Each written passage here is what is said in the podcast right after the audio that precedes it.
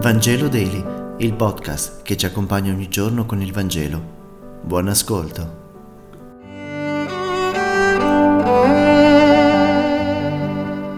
Venerdì 11 marzo, dal Vangelo secondo Matteo, capitolo 5, versetti 20-26. In quel tempo Gesù disse ai suoi discepoli, Se la vostra giustizia non supererà quella degli scribi e dei farisei, non entrerete nel regno dei cieli. Avete inteso che fu detto agli antichi non uccidere, chi avrà ucciso sarà sottoposto a giudizio, ma io vi dico, chiunque si adira con il proprio fratello sarà sottoposto a giudizio. Chi poi dice al fratello stupido sarà sottoposto al sinedrio, e chi gli dice pazzo sarà sottoposto al fuoco della genna. Se dunque presenti la tua offerta sull'altare, lì ti ricordi che tuo fratello ha qualche cosa contro di te. Lascia lì il tuo dono davanti all'altare e va prima a riconciliarti con il tuo fratello e poi torna ad offrire il tuo dono.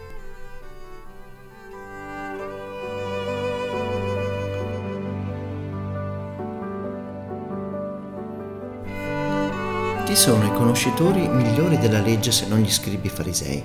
Gente che conosce la legge e la osserva fin nel più piccolo iota, gente da non prendere ad esempio, dice il Vangelo, ma perché? Come mai Gesù ci invita ad essere superiori a loro? O meglio, superiori alla loro giustizia? La verità, dice il Vangelo di oggi, nasce nell'incontro con l'altro. Gesù non si ferma alle apparenze, ma ci riporta a cogliere i sentimenti verso l'altro. L'altro per me è un nemico Oppure l'altro è l'inferno della mia esistenza. Dire Signore, Signore dalla mattina alla sera e dalla sera alla mattina non significa nulla per Dio.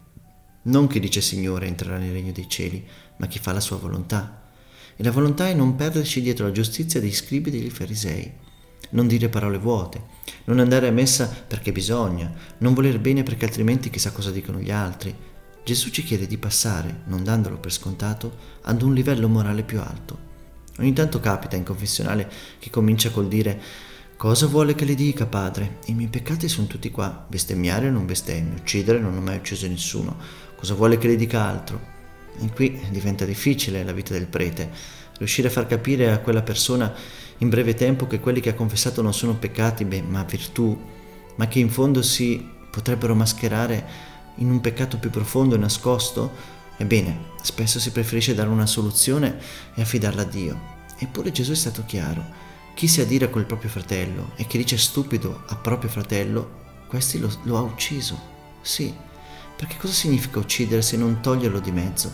O meglio, toglierlo di mezzo dalla propria vita.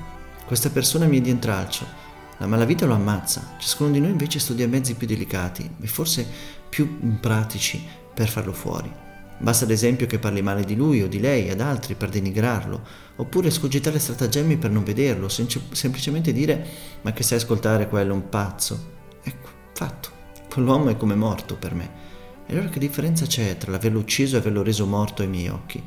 Certamente la gravità morale è diversa, ma le dinamiche di colpa sono le medesime. Grazie per aver meditato insieme questa settimana.